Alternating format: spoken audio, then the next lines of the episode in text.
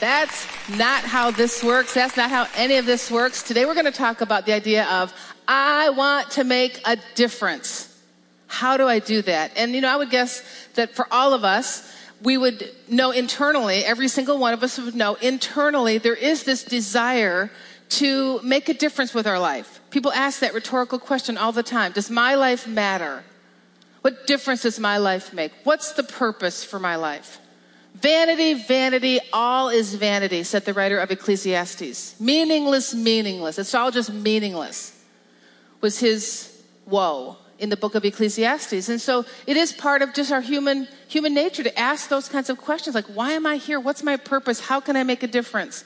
And we're going to get into, you know, some of the, some of the things that God wants us to understand, how it works, how it doesn't work in some ways. Of course, it's a huge subject, but it's internally built into us. The Bible says that God has divinely implanted a sense of purpose inside the heart of each and every person, and nothing under the sun, but only God Himself can satisfy what He's put in us. He's the only one that can scratch the itch. And the way He does is with your purpose. It's with this sense of satisfaction and fulfillment that He put in you to want to have when you and I walk out our purpose. But sometimes I think, we think, at least I know I have over the years, thought that fulfilling the purpose or the destiny or God's calling or whatever was like this finish line. Get to the finish line and do this thing. But it turns out we're going to see it's not just the finish line. There is, there is, you know, kind of like, ta-da! You know, there is that, but it's actually the journey is actually the whole process along the way is your purpose. It is your destiny, and you are making a difference all along the way. So, we're going to look at four seasons, four stages, if you will, four tests that God has us take, has us pass. Four seasons we are in. Some seasons are longer than the others. Some seasons we can control the duration of that season to a degree, we can make it longer. Sometimes we can shorten it up just a little. Some are just divinely appointed seasons. They just are what they are, and it's just time. Some things just take time. You can't have history with God or with people or in life unless you have history. And that just takes time, some of these things. So we'll get into it. Four things we're going to look at today. Talking about, I want to make a difference. We're going to look at be faithful in the basics, be faithful with the bullies, be faithful with the brave and be faithful as a boss. As a boss, be faithful. I want to make a difference. How do I do it? Number one, be faithful in the basics. If you've got your Bibles, go over to 1 Samuel 16. We're going to take just a kind of a hopscotch look at a story in the Bible, looking at a person and his journey, and that person is David, who became King David. But let's look at his journey. What is it we can learn about how he stepped into his destiny, his purpose. He made a difference. But what was the journey, the test, those seasons along the way that are very much like what God will take us through? Number one, be faithful in the basics, all right? 1 Samuel 16, verse 1. Now the Lord said to Samuel, How long will you mourn for Saul, seeing I have rejected him from reigning over Israel? Fill your horn with oil and go. I am sending you to Jesse the Bethlehemite, for I have provided myself a king among his sons. All right, verse 1. So Samuel is a prophet, and up until this time, prior to Saul being king, there, there, there was just one king of Israel, and that king was God. God was the only king, he was their king. But because the other nations had a king, the Israelites began to ask God for a king. We want a king. Well, they had a king, God was their king. But the Lord eventually responded to their unbelief and to their plea and gave them a king, King Saul. So King Saul was the first king of Israel. And the Bible tells us that when Saul was little in his own eyes, God liked that. He said, Saul, when you were little in your own eyes, I was able to select you out to become a king. There was something about humility, something about being small in your own eyes, something about not thinking you're all that that the Lord likes. And he picked Saul to be the first king. But then Saul got big in his own eyes. Then Saul thought he was all that. And so then he lost the kingdom. The Lord rejected him as king, and now God's getting ready to pick king number two. King number two is going to be David. David at this time is around, they say, between 10 and 13 years old. And he's one of the sons of Jesse. And Samuel, the prophet, is going to go to Jesse's house to see about which one of these boys might be the king. So that's where we pick it up, verse 6. So it was when they came that he, Samuel, looked at Eliab and said, Surely the Lord's anointed is before him. For the Lord said, but the Lord said to Samuel, Do not look at his appearance or at his physical stature, for I have refused him. For the Lord does not see as man sees. For man looks at the outward appearance, but the Lord looks at the heart. So like never forget that. That's that's a basic. That's a big basic. The Lord always looks at the heart. Man looks at the outside. Man looks at all the natural things, but the Lord's always looking at the heart. What's going on in that person's heart? What's their character like? What's their humility like? Humility like? What's going on in the heart? Uh, verse 8. So Jesse called Abinadab, another son, made him pass before Samuel. And he said, Nope, the Lord has not chosen this one. Then Jesse made Shammah pass by. And he said, Neither has the Lord chosen this one. Thus Jesse made seven of his sons pass before Samuel. And Samuel said to Jesse, The Lord has not chosen these. So all the sons of Jesse pass in front of Samuel, and the Lord says, Nope, it's not in any of these boys. He says, Are all the young men here? Then Jesse said, Well, there remains yet the youngest. And there he is, keeping the sheep. And Samuel said to Jesse, Send and bring him, for we will not sit down until he comes here. So he sent and brought him in. Now he, David, was ruddy with bright eyes and good looking. And the Lord said, Arise, anoint him, for this is the one. Then Samuel took the horn of oil and anointed him in the midst of his brothers. And the Spirit of the Lord came upon David from that day forward. So you get a lot going on in this story, but a couple things we can learn. Be, be faithful in the basics. Well, a couple things. The Lord sees differently than we see. The Lord's looking at the heart. And Samuel comes to Jesse's house, and Jesse does what would be obvious. Well, here's all the older boys. Here's all the older brothers. They're big, they're good looking, they're talented. And Samuel takes a look, and the Lord says, No, it's none of these. And it's funny with the Lord, we found this to be the case. It was the case in this story, but many of you will find this to be the case in life. It's funny, the Lord sometimes helps us, allows us to go through a process, even leads us in a process sometimes where he helps us discover what it isn't before he tells us what it is. In other words, the Lord knew all along it was David. He knew David was out in the field tending sheep. Why did Samuel have to go through this whole process of going through all the sons to know which one it isn't? Until he said, Oh, it's, it is David. Why the process? Probably a lot of reasons. Maybe David needed to know that. Maybe David was insecure and would have been intimidated, like, why me? I mean, it should be, it should be my older brothers. Maybe he needed to know, no, the Lord already said it isn't any of them. Maybe the older brothers needed that. Maybe the older brothers needed to know it isn't any of us. It's David. And there could be a host of reasons, but sometimes we have found the Lord lets us discover what it isn't. By letting us experiment sometimes with options a potential job, a potential city, a potential relationship, a potential, whatever the case might be, calling, major in college, you know, travel experience, and you have that, and you're like, nope, that's not it. Nope, that's not, that's not the person. Nope, that's not the job. Nope, that's not the city. Sometimes you have to get it out of your system. And I don't mean through sin, I just mean through life. You have to get some things out of your system so that when you do land on it, there's no regrets, there's no looking over your shoulder, there's no second guessing. It's like, nope, rock solid, right smack dab where God wants us. This is it. This is it. This is what happened with David. He was anointed as the it guy. This is the one. And then he was anointed. Now here's what's interesting. How old was he? Between 10 and 13. He's anointed, called, God's hand is on him, recognized to be the king. But it's going to be many years until he's actually appointed into that position. I think sometimes, you know, we do definitely live in a microwaved culture, don't we? We want things now, immediately, if not sooner. I mean, we just want things now. Sometimes in our Christian experience, we think that same reality applies, and it doesn't. Who has found out God is not in a hurry? Ever. He's not in a hurry. He's never in a hurry. The clock, Lord, the, the clock is striking midnight. God, we need a miracle. He is not freaking out in heaven. He is never in a hurry. He's never late, but he's never early. He's just always right on time. Always just right on time. So, David, he's being faithful in this season until the time of his appointing. What's going to happen during these years? Number one, he's faithful, faithful in the basics. For him, what did that mean? He was a shepherd boy. He was tending his father's sheep. He was being faithful to his dad. His dad asked him to, there was a need. Something natural had to be done. It wasn't very glamorous, wasn't very exciting. It was smelly, it was stinky. As you know, sheep are dumb. So as a shepherd, you're always trying to round up sheep, find lost sheep. Had to protect the sheep because the bear and the lions we read about would try to come and kill the sheep or snatch the sheep away. And David had to kill a lion and a bear, the Bible tells us. Had to be pretty proficient with the sling. Got really good with the sling.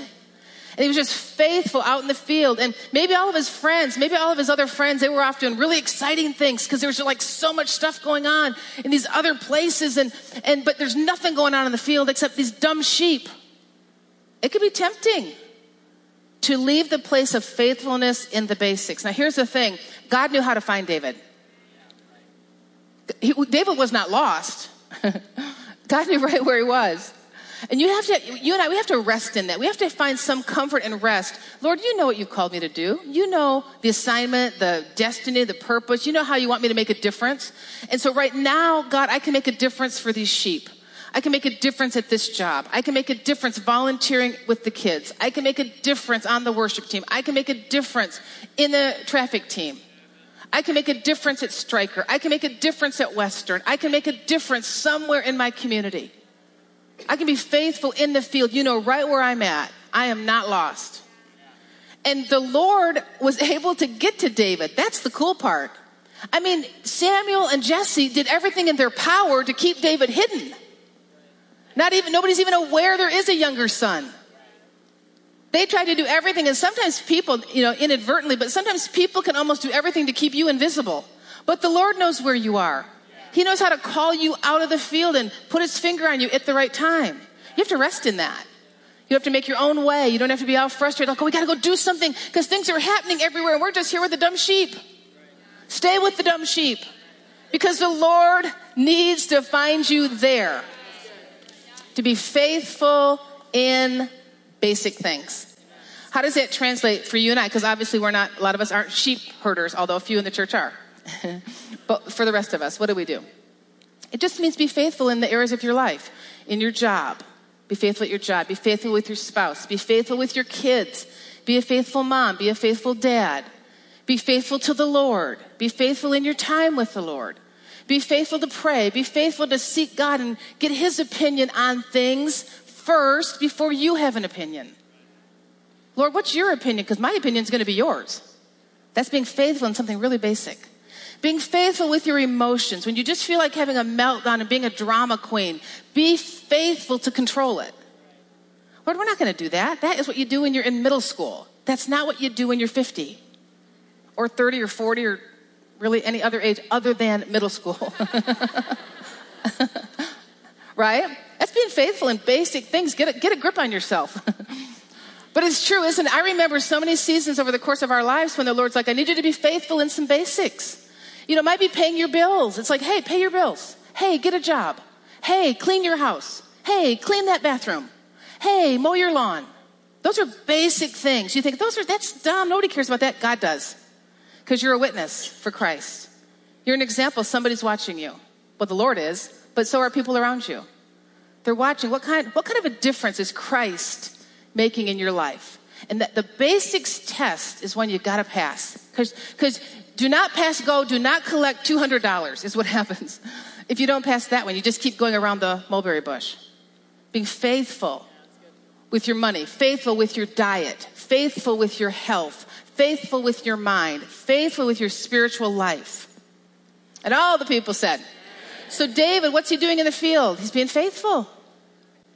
Just being faithful with all those natural things all those boring natural things. But one thing he did do, we know for sure, he had to have spent time slinging that sling. He had to have spent time practicing. Back in the day in the military, they had people that did different kinds of um, maneuvers, different kinds of military exercises, and one of the groups of people were called slingers. They literally would use a slingshot with rocks, and they got really, really good at it, like sniper good. And you have to imagine David's out there, and he's like, Well, I'm going to hone my craft. I'm going to hone some gifts I have. I'm going to practice with my sling. And he probably would try to hit trees and branches and leaves and birds and rabbits. Probably practiced a lot with that sling to get just super precise. He probably practiced a lot on his harp. The Bible says he was a worshiper. He was a musical songwriter. A lot of the Psalms he wrote. He's just getting practical and faithful in basic things because those are the very things God was eventually going to use. And listen, young people, millennials in particular, but all of us really, listen, the, the season you're oftentimes in the longest is this one. This is the one you want out of the quickest. This is the one you're like, okay, is it, are we done? Are we cooked? And the Lord's like, nope, I still have some areas I want you to work on because your effectiveness is only going to be as good as the degree to which you have been faithful in the basics. Those of you that are in construction, you know you can only build a skyscraper as high as the foundation will support. You can be a mushroom in six months, you can be an oak tree in 30. It takes time for roots to go down. It takes time for character to be developed. It takes time for you to pass tests and become mature, spirit, soul, and body in your physical health, financially, your reputation. The Bible has a lot to say about your reputation amongst the people you work with, the people you live next to. There's something about our reputation. God cares about it. And you might say, oh man, my reputation is terrible. I need to move to another town. Well, it's possible the Lord might move you. but what if He doesn't?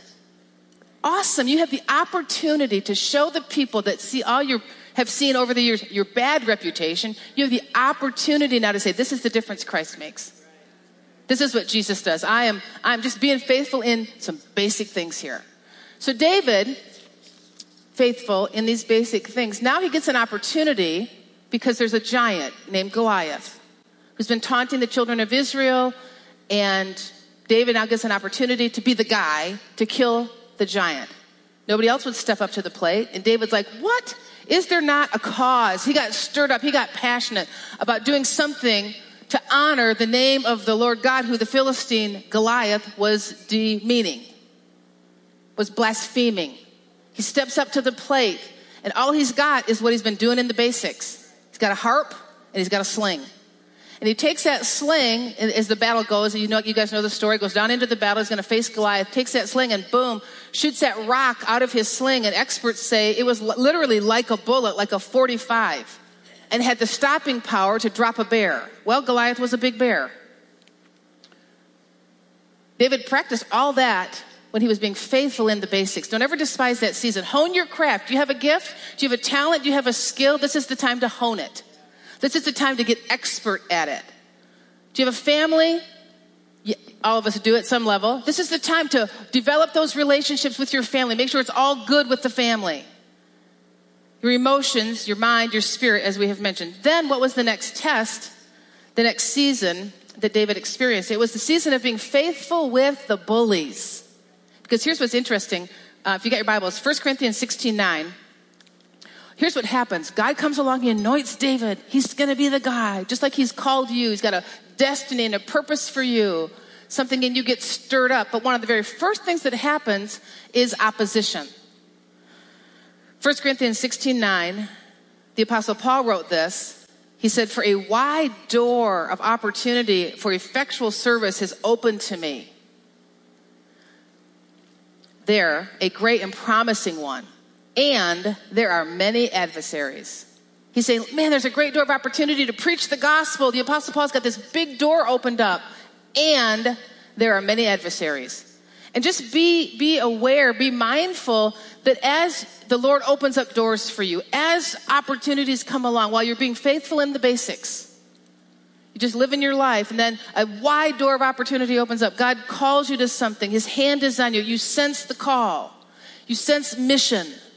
Be advised, almost immediately the enemy will send an adversary or a tribulation or a trial. There are many adversaries. For example, many of you know when we tried to get into building this building here on this property, we were over at 995 Romence Road. It was a great building. A wide door of opportunity opened for us to buy this property, the cathedral, and 30 acres.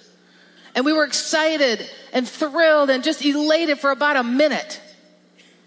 Because immediately there were adversaries. Immediately the enemy stirred up all kinds of things to try to shut down the project, to try to shut down the construction of this building.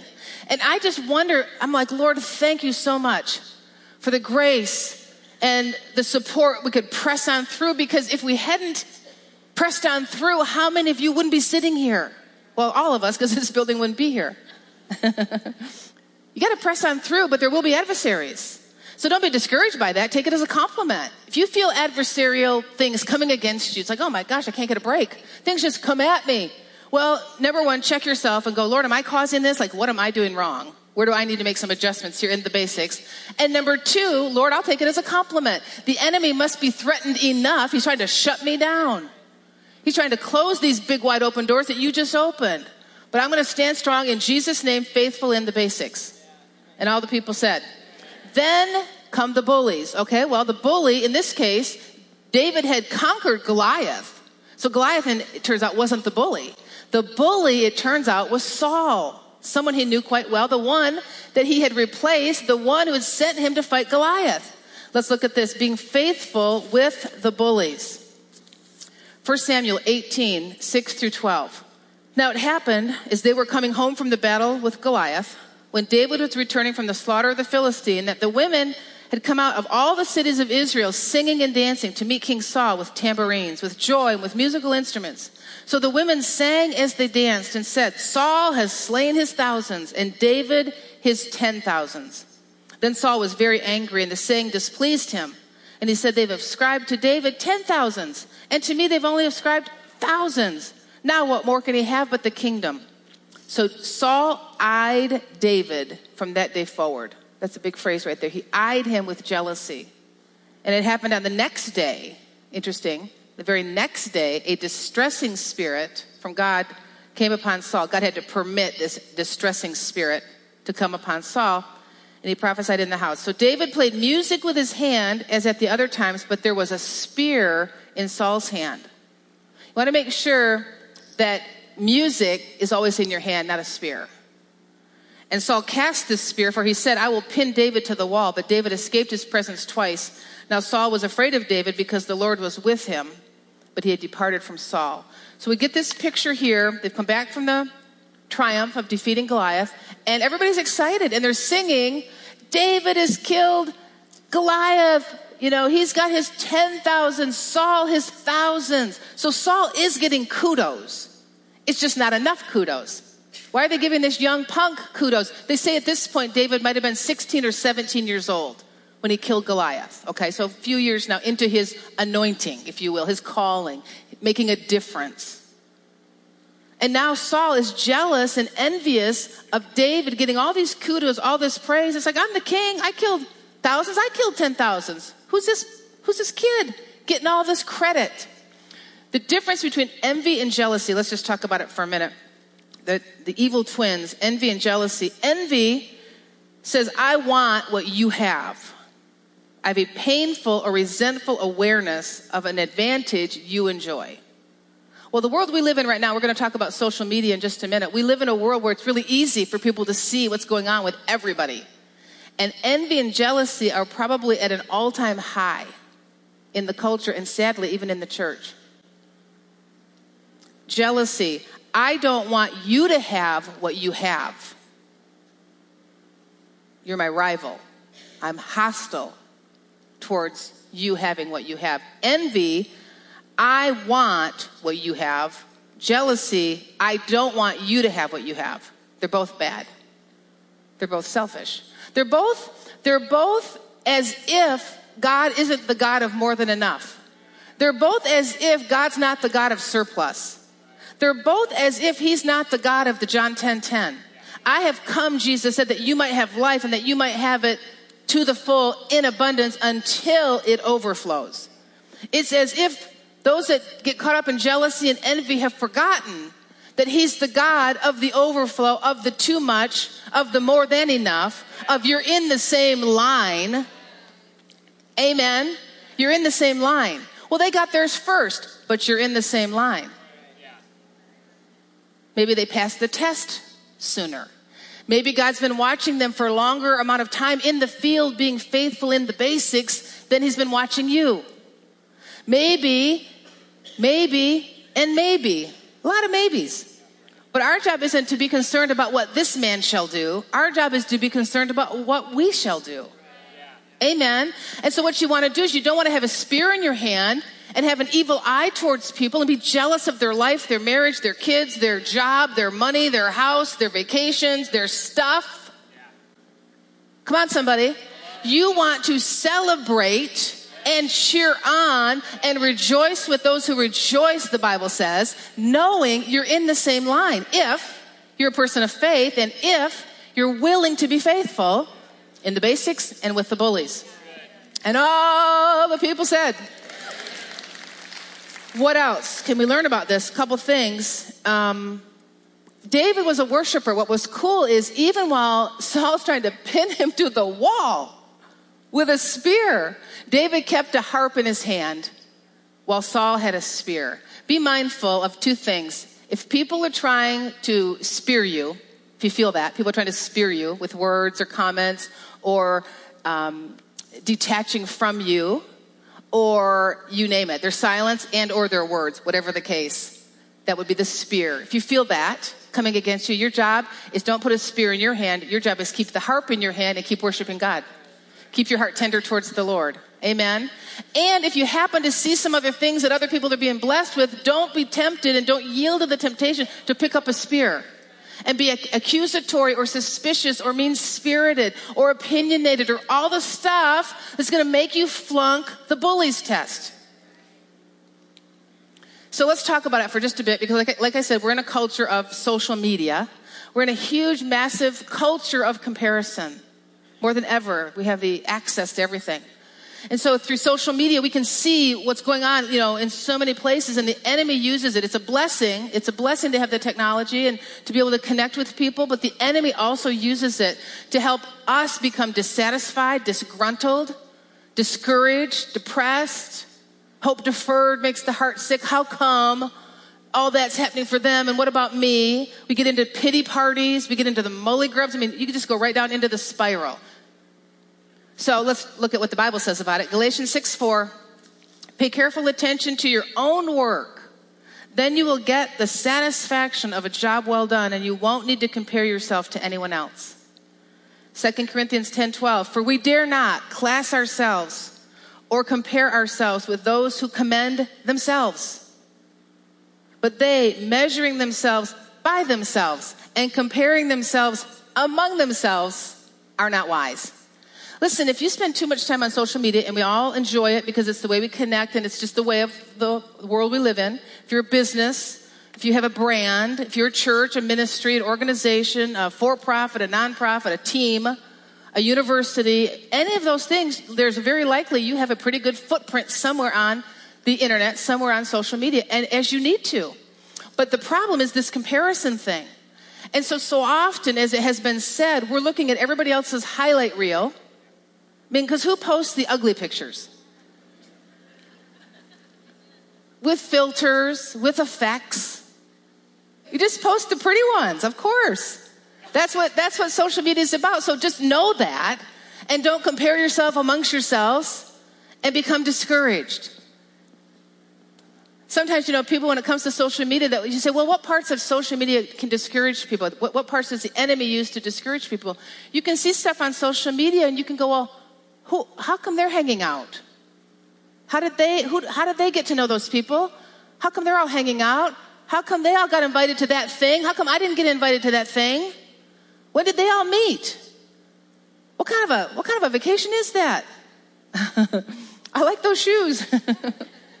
I mean, and on and on and on and on, right? I mean, you just see stuff. And you have to guard and go, Lord, you know right where I'm at. You know I'm in the field t- tending the sheep. You know right where I'm at. You'll have me to be at the right place at the right time with the right people doing the right stuff.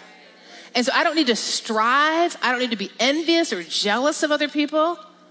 I have a calling and a destiny. Your hand is on me.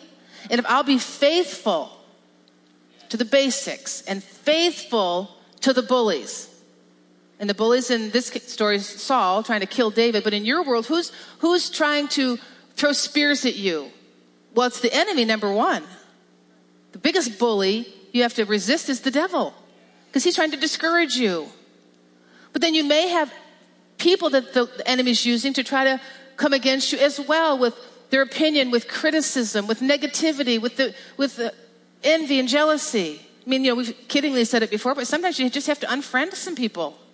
There's this button, unfollow. I mean, it's rare, but there have been a few occasions just because of negativity. Had to just say, I can't have this in my life. Just have to er. be faithful with bullies. Try to love them. And if that doesn't work, you unfollow.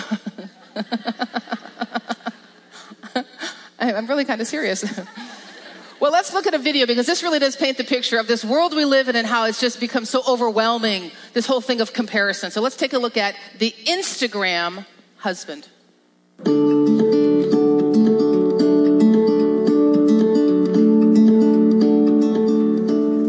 My name is Jeff, and I'm an Instagram husband. Behind every cute girl on Instagram is a guy like me and a brick wall. My name's Trey. I'm an Instagram husband. I've had to delete all of the apps off my phone just to make more room for more photos. Hi, I'm Nate, and I'm an Instagram husband.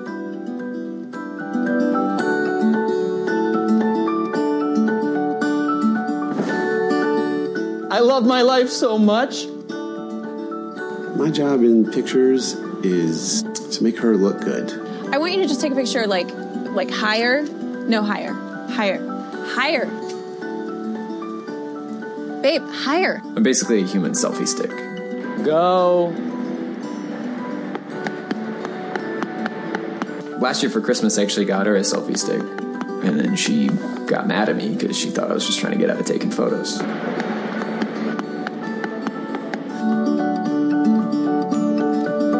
You doing in here? Taking a picture of all your stuff?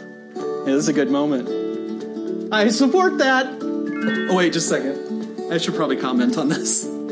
It helps me out if I'm the first one to comment. Cute. It's become a pretty big problem. Um, we take so long to get anywhere because we're taking pictures of our feet. Oh, shoe pick, shoe pick. No, this one's better. No, no, stop, stop. Move your foot. Okay, can we hold hands? One more, one more. I like this leaf right here. Yeah, we used to eat our food. Now we just take pictures of it. No! You can't do that! I haven't taken a shot of that yet. God, we have to show everybody how much we enjoy our lives together. Yeah, it's really enjoyable. If you or someone you know is an Instagram husband, help is out there.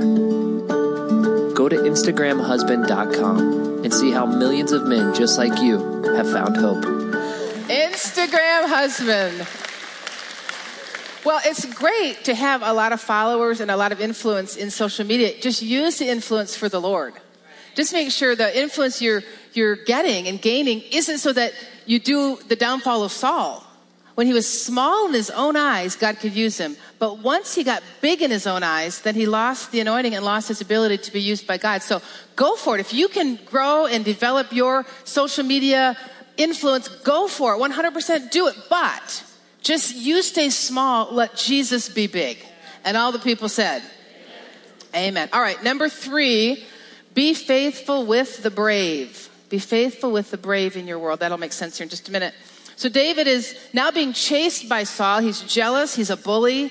He's envious. He doesn't want David to succeed or be king, but he knows he's going to be. And so now Saul is chasing David. As it turns out, Saul chases David for seven years, seven ish years. There are 12 attempts on David's life that Saul directed either directly or indirectly to try to take David out. And every time that David had the opportunity to take Saul out, which he had two opportunities to kill Saul, he didn't do it. He said, I'm not going to touch God's anointed. I'm not going to I'm not going to touch what God has anointed. We do see that Saul, because he did touch God's anointed, David, we see with Saul a distressing spirit came on him immediately. When he eyed David, the one who God had anointed to be the king, when he eyed him and put a spear in his hand, the Bible says that immediately, the very next day, Saul became distressed and oppressed by an evil spirit. So you don't want to be that person. But that's what's happening to Saul, and he's chasing David down now for seven plus years, trying to kill him. And so David is hiding in all different kinds of places. We find David here at the cave of Adullam, 1 Samuel 22. David therefore departed and escaped to the cave of Adullam. So when his brothers and all his father's house heard it, they went there to him. And everyone who was in distress, everyone who was in debt, everyone who was discontented, gathered to him. So he became the captain over them. And there were about 400 men with him. So it's kind of a funny group when you think about it. God's watching David's faithfulness. David, how did you handle the basics? How did you handle the bully? Did good with the bully. You handled that with integrity. You behaved wisely. How are you going to handle the brave? Well, the first group of brave that comes along looks like the broken brave. Discontent, in debt, in distress, broken people. All came running to David. We'll be your people, David. You be our captain. And you know, oftentimes in our lives, God will see how are we going to be faithful with the relationships he brings into our lives. And you know, most of the time, often, most of the time, God doesn't bring the perfect people, the pretty people, the well adjusted people, the people with no problems. You know why? Because they don't exist. God always brings broken people into our world, the broken toys. He, he always brings broken toys into our world, and then He says, Okay, I'm going to watch your faithfulness. Let me see what you do. Do you shun them? Are you too cool for them? You compassionate toward them? Will you pray for them? Will you have coffee with them? Will you disciple them? Will you lead them to Christ? What are you going to do with the broken brave in your world? And we see David pass the test because the group grew to 600 and then to so many it was an army. We'll see that in just a minute. And then they were transformed. They didn't stay broken. Then they became the transformed brave. The brave brave. The brave hearts.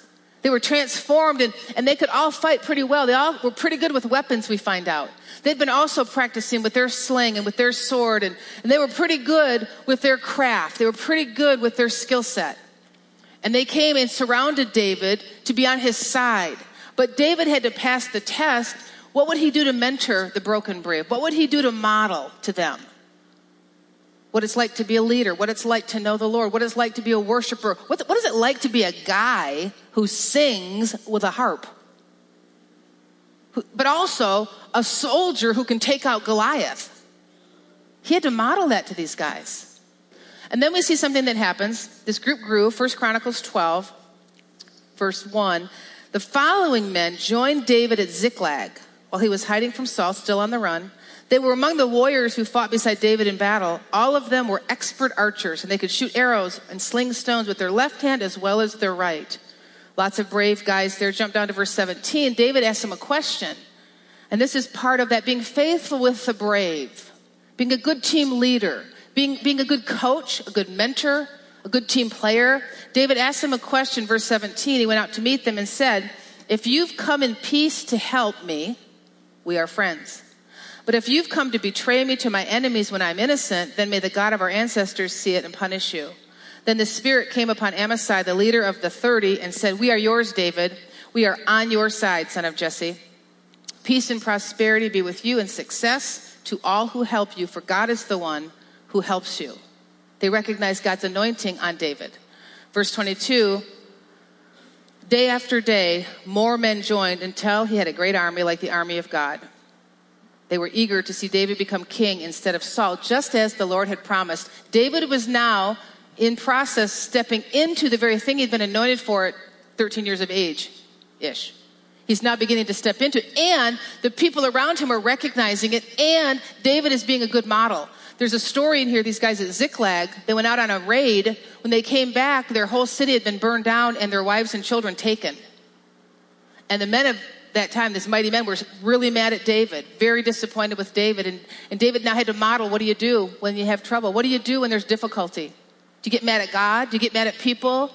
Do you post something out on Facebook? What do you do when things don't go your way? What do you do when you've been faithful and people turn on you? And the Bible says David encouraged himself in the Lord. And they saw him model how you behave if you're brave. Amen.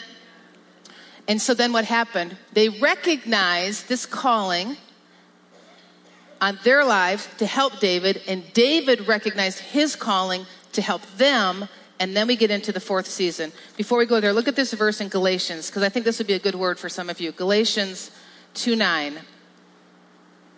I think this is a good one. And, and, you know, we talk about length of seasons. I think these two seasons are the longest the faithful in the basics and faithful with the brave. I think these ends up being the two longest seasons because there's so much character development. There's so many things God's working out and working in. In that process, He's using us. But now David is getting ready to step into, you know, the finish line, if you will, that thing for which he was anointed back in the day, and now he's about to be appointed. And this verse in Galatians helps us. The apostle Paul said this concerning his life. He said, and when they knew these pillars of the church at the time, in his story. And when they knew, perceived, recognized, understood, and acknowledged the grace God's unmerited favor and spiritual blessing that had been bestowed upon me, James and Cephas, Peter and John, who were reputed to be pillars of the Jerusalem church, gave to me and Barnabas the right hand of fellowship with the understanding that we would go to the Gentiles. Paul was called to be an apostle way back in Acts chapter 9. The apostle Paul. But then the apostle Paul, you may not know this, but the apostle Paul had about 17 years of separation from the pillars. He was in the desert for about three years. And in this period of 17 years, he's growing in God. He's being faithful. He's passing tests. He's being faithful with the basics, being faithful with the bullies, being faithful with the brave. Paul is passing tests. And it wasn't until we get to this verse in Galatians where he says, And when they perceived, and recognized and acknowledged the grace that was on me. I knew it was on me all the time. God knew it was on me all the time. But it takes, in order for you to step into the fullness of making a difference, of the destiny, the purpose, it's going to take others recognizing the grace. Christianity is a team sport. Nobody can do it alone. It's going to take others recognizing the grace. And Paul had to wait until some other people recognized the grace that was on him. And the pillars of the church did recognize what was on him. 17 years for Paul, 40 years for Moses, 30 years for Jesus. So sometimes you just go, ah, okay, Lord, I'm just going to rest and trust and be faithful. Amen. Finally, let's wrap it up. Number four, be faithful as a boss. Now David's going to be appointed as king. 2 Samuel 5, verse 1. Then all the tribes of Israel went to David at Hebron and told him, We are your own flesh and blood. In the past, when Saul was our king, you were the one who really led the forces of Israel. And the Lord told you, You will be the shepherd of my people Israel. You will be Israel's leader. So, there at Hebron, King David made a covenant before the Lord with all the elders of, the, of Israel, and they anointed him king of Israel. David was 30 years old when he began to reign, and he reigned 40 years in all. It's interesting, a lot happened in that first 30 years, didn't it? Passed a lot of tests. The Bible says over and over about David, he was a man after God's own heart, and he behaved himself wisely. I wonder if part of that was because he was a worshiper. He was in tune with the Lord, and so when it was time to make decisions or to yield to the flesh, he might have wanted to be like, get angry and all the stuff that we would all be tempted to do. But because he was a worshiper, I just wondered if that was tempered, hugely tempered by a stronger desire to please the Lord. And he behaved himself wisely and just kept passing the test. And at 30 years of age, then he gets into the position of king. And now, for the next 40 years, 30 years of prep for 40 years of reigning. Now, for the next 40 years, he's got to be faithful as a boss. He's got to be faithful as the king. He's got to care for the people. He's got to do all the stuff he'd been training to do all of these years. Stay strong in the basics, fight battles against bullies, mentor, model, encourage the brokenhearted brave, strengthen the brave, and lead my people. And he made a difference. You know, there's this phrase out there, which is an interesting one. I think it's fitting for what we're talking about here. This idea that go where you're celebrated, not tolerated. Have you heard that phrase? There's something about that. There's something about saying, Lord, you know what? I'm going to be the kind of person, the kind of boss, or the kind of person being faithful with the brave or the bullies. I'm going to be the kind of person that I'm going to celebrate others. I'm not going to be envious or jealous like Saul. I'm not going to be a pay you back kind of person. No, I'm just going to celebrate. I'm going to celebrate people. I'm going to be the kind of person that celebrates the success, the achievement, the gifts, the season, the person of those around me. Isn't there something nice about going somewhere that you're celebrated, not tolerated? You, you don't have, uh, like church, for an example, would be a good place to feel that way, among other places. But where you go and it's like, you know, people aren't looking at you half sideways. Like, why are you here? Who are you? What are you doing? I'm jealous. I'm envious. I don't like you. You have more followers than me. it's just funny to me. No, I celebrate. Don't tolerate. We celebrate. Let's, can we please make Valley Family Church a place where people are celebrated, not tolerated, where you, you don't get it out there anywhere. When you come to church, you ought to feel like, yay, I'm with my people. I'm with my troop. I'm with my crew. I'm with people that care about me, people that love me. No matter what season of faithfulness I'm in, I'm amongst friends. I mean, it really, it really does go to our, to our tagline as a church. There's no place like home. There's nothing like family and you belong here. Boy, there's something about that. What are we talking about? You can make a difference. You are making a difference. It's the journey, it's the process, it's the finish line. Be faithful in the basics. Be faithful with the bullies. Be faithful with the brave. And be faithful as a boss. And just see what kind of eternal fruit God can produce through you. This is how this works.